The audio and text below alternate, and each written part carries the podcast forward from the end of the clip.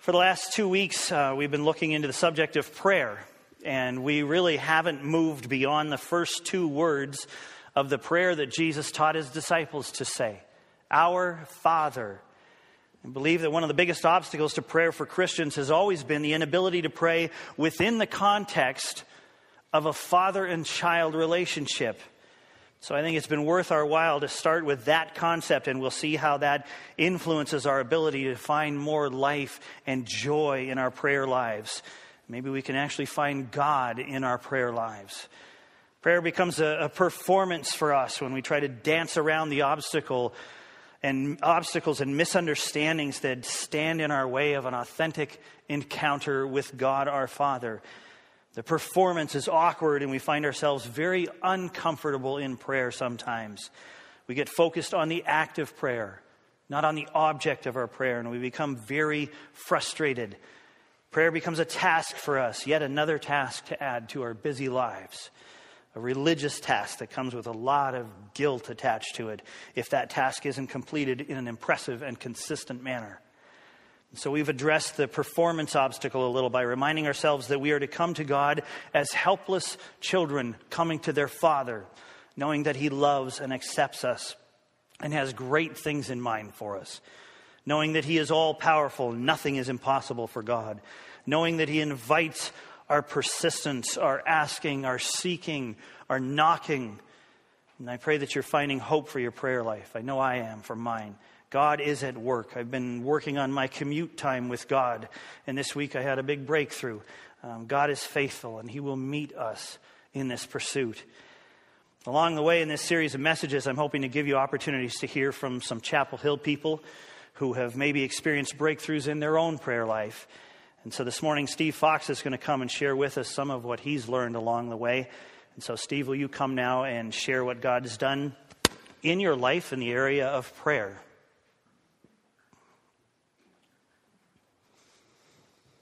Thanks, Paul. I, uh, I'm, I'm, excited to talk to you today. I apologize in advance if I get choked up. Um, this is where I want to tell you a story about how God met me in my family and through a really, really dark time. So, this picture before I begin is my sister Tracy. And Tracy, um, she was my big sis, amazing, godly woman. My wife says it best. She says, Tracy is somebody that she just lived her faith. She was faith in action. And this picture was the last picture of her and I taken where she was healthy. Tracy passed away from stage four breast cancer in May of 2000, and, or I'm sorry, of uh, Memorial Day 2010. And I mean, I'll be honest, it still cuts deep for me because her and I were so close. And to see my sister who used her cancer to lead five people to the Lord, God used her cancer to lead five people to the Lord her cancer was, um, she saw it as a catalyst for the gospel. That's the kind of woman that she was. And her and I and my family were just very like minded. So it was very, very difficult, especially in the end stage of, you know, seeing somebody that you love so, so much just in so much pain and just, just turn into a shell as she's fighting cancer. Um, so I went to see her, like kind of the end game, and towards the last six months of her life, she she was really, really struggling. And God met me in a really powerful way. You know, Philippians 4 6 through 7 says, Do not be anxious about anything, uh, but through everything, with prayer and petition, with thanksgiving, present your request to God. And then it says, When the peace of God that transcends all understanding will guard your heart and your mind in Christ Jesus. So, the, the end game, when I'm with Tracy in the hospital, I stayed up with her all night. Um, you know, I would just go through and I would use this as a prayer model. And God just picked me up do not be anxious about anything. I would go through and I would just confess God, I, I'm anxious about this sadness that's creeping in my heart. God, I'm anxious about Tracy's ability to endure the pain, the physical pain, and, and, and her longing to be there for her kids. God, I'm anxious about my mom. God, I'm anxious for her husband. And I would just go through and I would confess everything and use it as a prayer of confession go through in my mind all the things that are really worrying me and the things that I'm really, really struggling with. And then the second part of the verse says, through prayer and petition. So then I would go through and I would pray for the things that, you know, I, I need. Like, God, protect my sister's kids' hearts. Put them in a cocoon. Keep them shielded from this. They're nine, seven, and five. They're little. Protect your husband. Like, keep his heart. Give her, give her doctor's wisdom. Lord, Give me strength to not let sadness encroach in my heart because there's no room for sadness as a child of yours. And then petition. I would aggressively pray for the things that day that I really needed help with, um, the areas that I was falling short or where Tracy was falling short. Um, she's in a lot of pain. God, give her relief. So I would walk through that, the things I was anxious for, the things I needed prayer, petition through. And I spent hours and hours and hours just walking through this. And then the cool thing is it says with thanksgiving, right? That's the next part of this verse. And it's so neat. Like, God just changes your heart. You go through, and I would praise Him for all the things that I'm thankful for. That Tracy is a believer, that I have eternity to spend with my sister, that five people have been saved through this cancer, that God is protecting her kids, that they aren't jaded, that they understand that there is going to be good from this. And I would just go through and praise Him and thank Him for my health, for my family's health, for my kids, my wife. And then your heart just turns. You go from being anxious and depressed and focused on you and the circumstance to being thankful. And it's just, it's absolutely wonderful. And then the last thing is, um, I just love how it says that the peace of God, which transcends all understanding, will guard your heart and your mind through Christ Jesus. And uh, I would just ask God, give me a heart that looks forward, not back, that I have an eternal perspective through this situation, Lord, and that I know that you're going to use this for your glory. And just walking through this, I'm not saying there's a perfect prayer model for anything, um, but this is what got me through hours and hours and hours just going through this through a really a horrible time. And I'll say the, the end result today is that I'm thankful for Tracy's cancer. I hate cancer still, I'm still sensitive to it, but my faith is stronger. She's in heaven, and God was glorified through it. Uh, the neat thing, I'll just close with this. At her service, there was 900 people at her viewing, like, and she was a mom with three kids but she used it as a megaphone. 900 people. The whole high school football team came to her viewing in their jerseys. She wasn't perfect, but she has a legacy. And then at her service, the last song in her service was uh, Tim Hughes' Oh Happy Day. And it was rocking. And there wasn't a dry eye in the place. Um, so we know, I just know that I'm going to see her. And God used his word in a perfect way to get me through that dark circumstance. And whatever you're facing, I encourage you to get into Philippians 4, 6, and 7 and, and follow this. Just use it as a prayer of confession, and a prayer of, I need prayer here. Give him thanks and then ask him to guard your heart. He's faithful and he will. Thanks for listening. set that right there. Prayer is a very personal thing. And it's a tremendous opportunity for God to meet you where you're at and do what He does best love you and carry you through difficult times and, and times of celebration as well. And I appreciate that, Steve. Thank you for opening up your heart to us and sharing with us how, how God ministered to you through this. And um, just pray that for all of us that we would find that place where we connect with God. We've been talking about having a, childlike perspective when it comes to prayer and approaching our Father as helpless children, fully dependent on Him. But there are obstacles that get in the way of this kind of encounter taking place. And I want to address one more of those obstacles this morning before we move on to some of the things that God has for us about how we pray. There's a lot that needs to happen inside of us that will make our experience of prayer much more meaningful. And I think many of us have learned through trial and error that the act of prayer can be frustrating or even empty in itself without the heart that should accompany prayer. So let's talk for a while about something that could be prayer's biggest enemy cynicism. Cynicism. This is something that I think does an excessive amount of damage to our prayer lives. Cynicism is the opposite of childlikeness. It's an attitude of negativity or distrust of something or someone. And here are some of the ways cynicism presents itself in our prayer lives. We get thinking that this thing that we're being asked to pray about is going to happen whether we pray or not. We're not the ones who ultimately determine what's going to happen. We can't tell God what to do. So why go through the motions? We entertain the idea that our prayers really don't make any difference. Things are going to just run their course. Is the world really going to change direction because I took the time to close my eyes and speak? We doubt God's involvement in the affairs of this world because we don't see the evidence of answered prayers that we're looking for. We're just not seeing the results that we expect. Millions of people have been praying for millennia. Where's the improvement? Why isn't this world a better place? Why pray if things are just going to keep going in this direction? We doubt God's goodness in the midst of all the evil that we see around us. Our prayers are obviously loving prayers, so where's God's love? Why isn't He responding positively to the pain and suffering we can see so clearly all around us? How can He allow such things to happen, things such as cancer? We question God's love and His ability and His attentiveness. Is He really there? Does He really care?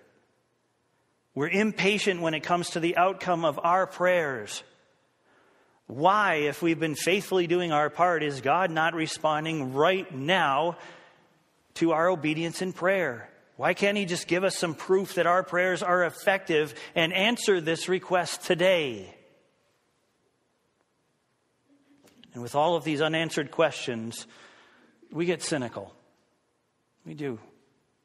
Of course, we usually hide that cynicism. Nobody wants to start a conversation at church about how ineffective prayer is. But in our culture surrounded by cynics, we get cynical even when it comes to prayer. Behind the infiltration of cynicism in our hearts and minds and sometimes conversations, is a battle that's been going on for thousands of years, a battle to separate people from God. In fact, it goes right back to the Garden of Eden, and that really ought to help us understand why we struggle with cynicism so much. So turn in your Bibles to Genesis chapter 3. Genesis chapter 3, right back at the beginning. God has just finished creating. He's created man and woman and garden and all the plants and animals in the garden, and he's given the man and the woman instructions about what they can eat in the garden. He gives them only one restriction they cannot eat of the fruit of the tree of the knowledge of good and evil. But here's what happens when the enemy, appearing as a serpent, brings his cynicism into the garden and uses it as a weapon against man and God. Genesis chapter 3, the first six verses. Now the serpent was more crafty than any other beast of the field that the Lord God had made. He said to the woman, Did God actually say, You shall not eat of any tree in the garden? And the woman said to the serpent, We may eat of the fruit of the trees in the garden, but God said, You shall not eat of the fruit of the tree that is in the midst of the garden, neither shall you touch it, lest you die. But the serpent said to the woman, You will not surely die. For God knows that when you eat of it, your eyes will be opened and you will be like God, knowing good and evil. So when the woman saw that the tree was good for food and that it was a delight to the eyes and that the tree was to be desired to make one wise, she took of its fruit and ate. And she also gave some to her husband who was with her, and he ate. And there it is. God's just being selfish. Don't trust him. He just wants to keep you down and certainly doesn't want you to be as wise as he is. Look at the angle that he's playing. And Eve and then Adam pick up that cynicism and they go ahead and question God's motives. They become cynical about the goodness of God and the necessity of taking God at His word. And it didn't take much for them to reach that point. And for thousands of years since, cynicism has become an obstacle to seeing God's will accomplished in our lives. And it has kept us from growing as close to God in relationship as He desires us to be. Now, in this day and age, with evil all around us, cynicism has become kind of the norm in our culture. We as a culture have become too aware of the evil around us to trust or to love or to hope and yes, even to pray. Just look at the influence that cynicism has in our society. What's happening to our trust in professional athletes? Are there still records in baseball that mean anything? Who really is the best hitter when so many players are using drugs to improve their hitting? Does the Tour de France still have the prestige that it once did? Or have we become totally cynical towards the glory of professional sports? I'm still hanging on to my love of the Olympics. Can't wait for things to get started here in a couple weeks, but how long will it be before my passion for the Olympics is replaced by cynicism? How many people are becoming lifelong cynics because after being told for decades that they can accomplish anything they set their mind to, they didn't even get through the auditions for American Idol, and that dream was smashed. What happened to their happily ever after? Their bubbles burst because they were told by some loudmouth judge that they're not good enough to be whatever they want to be. How obvious is the cynical nature of our society when we create forums daily for people to point out what's wrong with something or someone? Everyone can be a critic. Everyone can have a say. Everyone can leave a comment, even if that comment may ruin someone else's attempt at fulfilling their dream or accomplishing their goal. Cynicism is growing. The American journey is one that passes through the idealistic fairy tale phase when you're a child and quickly descends into the cynical phase that often lasts the rest of your life. It's no wonder that cynicism even finds its way into our perspective on prayer. It's exactly what our enemy wants to see happen. He wants us to doubt God. He wants us to lower our expectations of our Father. He wants us to give up hope. From the Garden of Eden till this very day, we're being tempted by God's enemy and ours to stop trusting. Stop trusting life. Stop trusting people. Stop trusting God. Nothing's going to be what it claims to be. And so we become cynics. It alarms me how much this upcoming generation is learning to poke holes in things. They're being taught that you can't believe what you hear. There's something suspicious or even wrong about everything. And this carries over into the things they're learning about God. They're being trained to find an explanation for everything, so much so that they don't know what to trust. They're not sure anymore that they can trust anything. And that includes the things that they're hearing at church, it includes what they know of God. Faith is strongly questioned. A nation that once claimed, In God we trust, is being told that the only one we can trust in is ourself. We're even struggling to hang on to trust in the leaders of God's church. We can only trust ourselves. And that leads us to cynicism even cynicism towards God and the encounter of prayer that He invites us to experience with Him. So, what do we do with this? What do we do with this? How do we overcome the power of cynicism in our minds and in our hearts? Can we learn to trust again? Can we learn to see the good and not just the negative?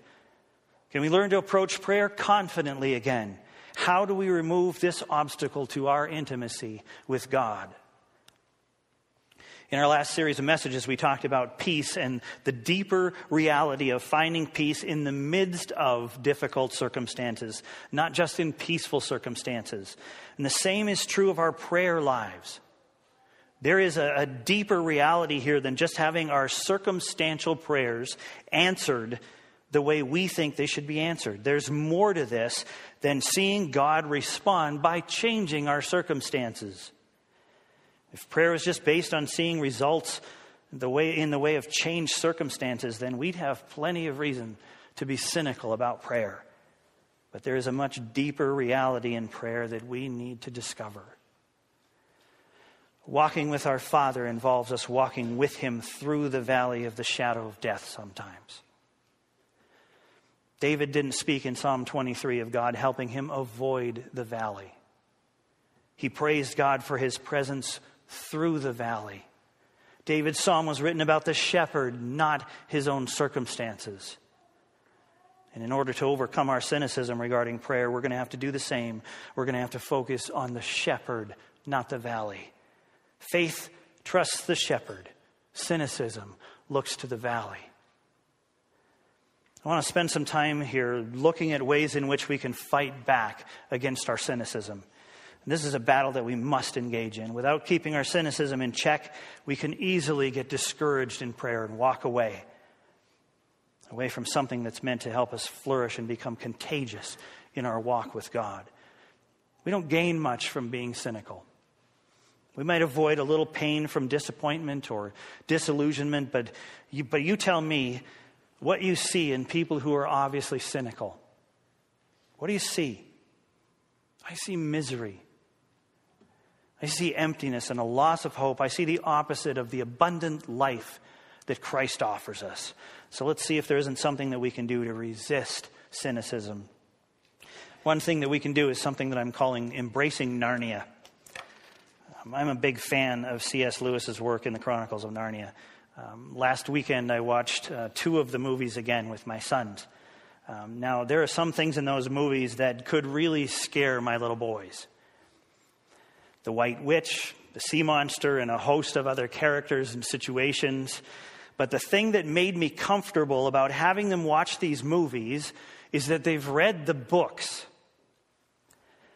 And that context was one in which the white witch was going to be defeated. My boys knew that she was. And so when she's swinging her sword and freezing people and creating all kinds of havoc, my boys were considerably less frightened because they knew that she was going to get it in the end. Now, in prayer, we need to remember that we know how the story is going to end. We know how it's going to end. We've read the ending. If we don't believe that the White Witch is going to ultimately be defeated, we're going to get pretty cynical about Aslan's power when we see her slaying him on the stone table. In life, we're going to get pretty cynical about God's power to respond to our prayers if we focus on the evil all around us and not on the end of the story. God wins, period. God wins. That's already been determined. We've seen how the story ends. That's the deeper reality of the things that we see all around us in life. We may not see what's behind each loss or struggle or defeat in the day to day view of life. And if we stay there in that view, we're going to be tempted to get cynical. But God showed us how this is all going to end. He wins. We win. And there's an eternal reality there. Jesus Christ is coming back. And when he does, he's going to claim the victory that he won on Calvary.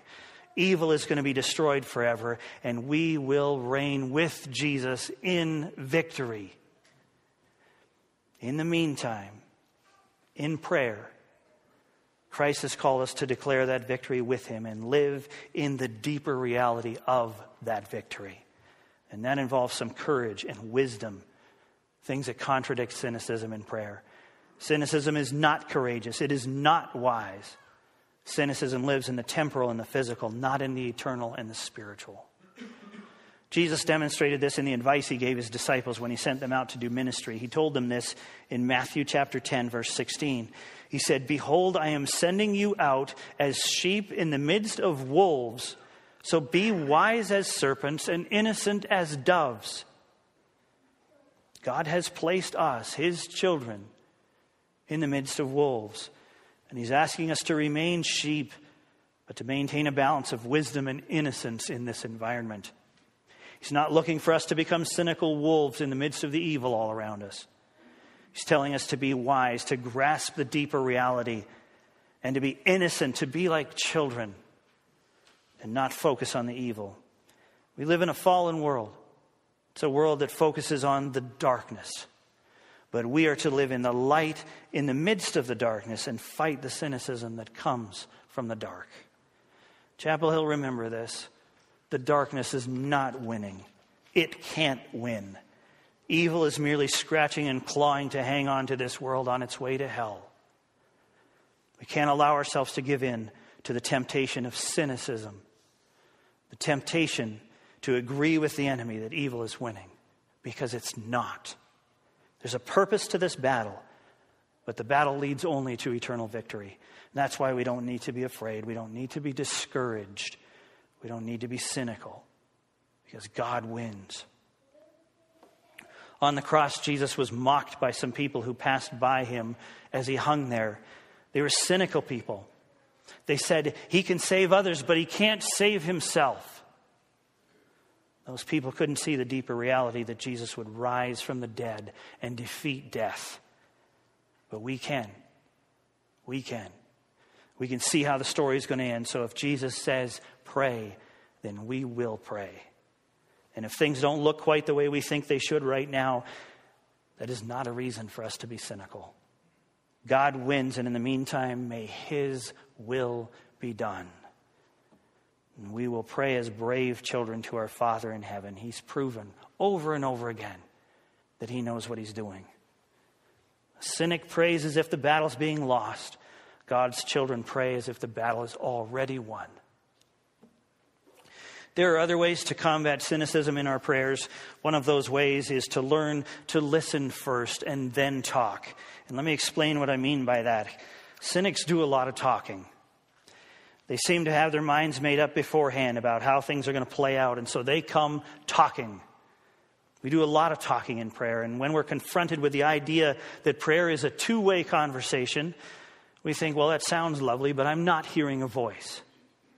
Uh, I don't expect to hear a voice when I pray. I think I'd be terrified if I did. It's not what I mean when I challenge you to listen first. What I'm encouraging you to do is to listen to how Jesus responded to requests in the Bible. And what I think you'll hear is Jesus speaking hope first, and then he responds. Cynicism drains the hope from your prayers. If you come to prayer without listening, you are most likely to miss the hope and deepen your cynicism. Let me give you some examples of what I mean.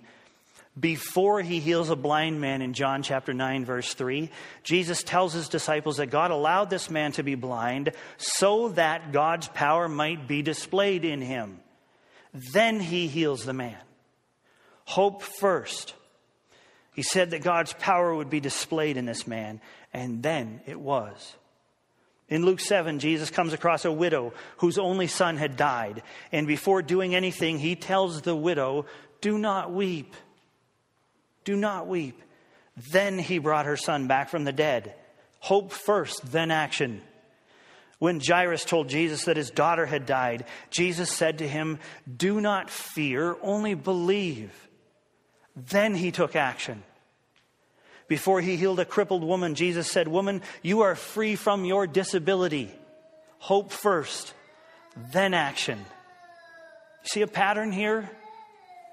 Cynicism develops when we're only looking for the result and not the hope that we're being asked to receive. Jesus wants us to find hope in Him when we come to Him. Then we'll see what He has in mind for the situation. But He wants us to find Him first when we come in prayer. And He offers us hope. So, to overcome our cynicism, because we're looking for results, aren't we? We need to set our minds on finding Christ and hearing Him speak hope to us before He moves in response to our prayers. This is an eye opener for me. Um, Jesus spoke hope to so many in the Bible before He took action. I've come looking for action far too many times. I need to learn to listen first and then speak, and there's much to listen to in the Word of God. Cynicism leads you to speak and only speak, but God wants us to listen well before we speak, to get our focus on Him and not just the results. Take the time to understand and grasp the hope that God offers us. Look for Him and not just the results. Many of you, uh, as parents, have struggled with the task of helping your kids pick good books from the library. Uh, we've gone through this a lot, both at the school library and in the public library. They tend to choose a book based on the picture on the cover. We want them to select something with uh, more substance quite often. We're not so concerned with the visual sensation on the cover that's intended to draw kids in. Most of the old fairy tales do not feature mutated Ninja Turtles, wimpy kids, or superheroes on the cover, so they don't really stand a chance at the library. If Hans Christian Andersen had featured barfing, burping, or farting on the cover of his fairy tales, they'd probably still be very popular today among kids.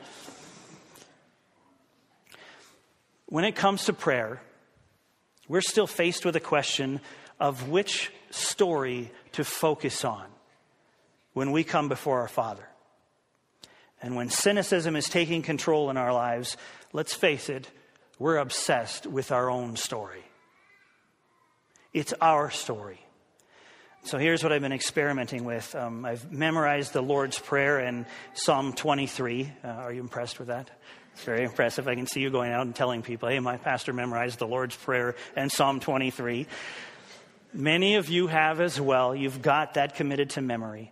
So when I start my prayer time, I've been starting with one of those passages. They both begin with God, and they both reflect His story as the backdrop for my prayers. My praise fits into the context of His story. My thanksgiving fits into the context of His story. My requests fit into the context of His story. It's His name, His will, His kingdom, His forgiveness, His protection, His provision, His glory. It's His story, not mine. I seek my place in His story, not His place in my story. And when I do, it's pretty hard for me to be cynical about prayer. Nothing in those passages has ever changed or ever will. And I can count on that. My story's a mess. His story is solid. And my cynicism melts away. There are still other things that we can do to overcome cynicism in our prayers. Two of them are found in the ACTS model of prayer confession and thanksgiving. Confession is to be a part of our prayer life, as hard as it is to do. We have been called by God to confess our sins to Him and find His forgiveness in prayer. And as strong a force as cynicism has become in our prayer lives, I think it'd be very difficult to find a cynic who engages in confession in his prayers. It may be impossible to be genuinely repentant and cynical at the same time. The humility that confession brings leaves no room for cynicism.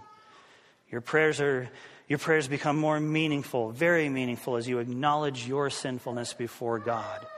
So it's important that we bring confession into our prayer. Cynicism and thankfulness also do not make good roommates. I don't think they can coexist. Giving thanks has to be a consistent part of our prayers. And most of us do this consistently. Telling God what you're thankful for is one of the easiest things that we do when we pray. But can I challenge you to take this thanksgiving to a deeper level in your prayers? I want us to learn from the Apostle Paul how we can eliminate cynicism regarding the people in our lives when it comes to our prayers for them. Uh, we can get pretty cynical about God, what God is doing in other people's lives when we pray for them. And so Paul teaches us that we need to give thanks for them first. This is how we combat that cynicism. Um, Paul had the challenge of uh, shepherding churches full of new believers struggling to let their faith take root. He had to correct them a lot, which is what most of us want to do in our prayers when it comes to other people. But listen to how Paul dealt with his cynicism towards the people that he was praying for. Romans chapter 1, verse 8. First, I thank my God through Jesus Christ for all of you. 1 Corinthians 1 4. I give thanks to my God always for you. Ephesians 1:16 I do not cease to give thanks for you, remembering you in my prayers. Philippians 1, verses 3 to 4. I thank my God in all my remembrance of you, even in every prayer of mine for you all, making my prayer with joy. Colossians 1 3, we always thank God, the Father of our Lord Jesus Christ, when we pray for you. 1 Thessalonians 1 2, we give thanks to God always for all of you, constantly mentioning you in our prayers. 2 Thessalonians 1 3. We ought always to give thanks to God for you. And you'll see this theme more in Paul's writing and other places. This is how Paul kept from getting cynical towards his churches. And before you write this off as something just for us pastors, let me challenge another group that's represented here parents. How cynical have you gotten regarding your children when you pray for them, regarding how they're turning out? If you've gotten cynical at all, let's go back to this to combat cynicism. Paul shows us that thanksgiving is how we're going to fight back the cynicism that we have towards others. Cynicism is an enemy of prayer. We're going to see great advances in our prayer lives if we, we're not going to see great advances in our prayer lives if we allow the enemy, cynicism, to hang around and have its way. If you can identify some cynicism in your perspective on prayer, root it out and burn it. Don't let it have its way. Fight back for the sake of finding victory and hope and God's story in your prayers. Meet Him there without the unwelcome guest of cynicism. I would challenge you to take a good hard look at your prayer life this week for any signs of cynicism there. And when you find it, deal with it harshly and meet your Father in prayer. And may God bless you as you come to Him and He comes to you as you search Him out this week. I'm going to invite the ushers to come now to take the offering and the worship team to come back up and close the service for us. Let's pray as they do.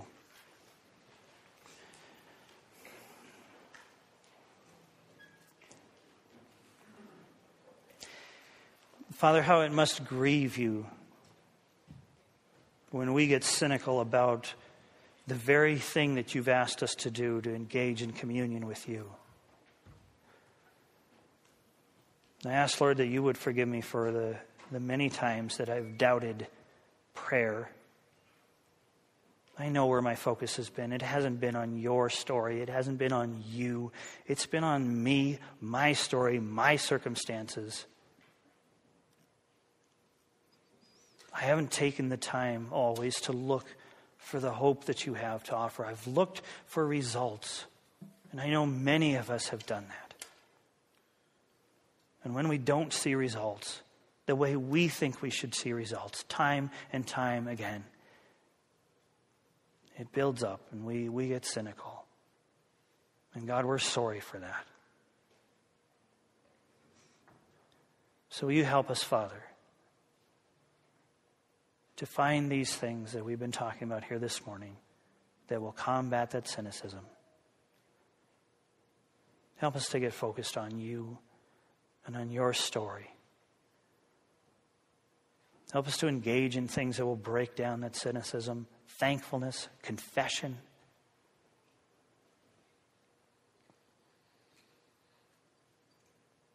Father, help us deal with the cynicism in our lives. There is nothing, nothing that's going to fail in our communion with you. God, I pray that you'd work in our prayer lives. I pray that you would work to take your word and plant it deeply in our hearts and minds. Give us the discipline to turn to your word, to find perspective for our interactions with you. I praise you for being our Father, for being patient with us and forgiving. And I pray that for every single one of us, we would find more and more life and joy and hope in the times that we spend with you. And I praise you for being faithful to this. In Jesus' name, amen.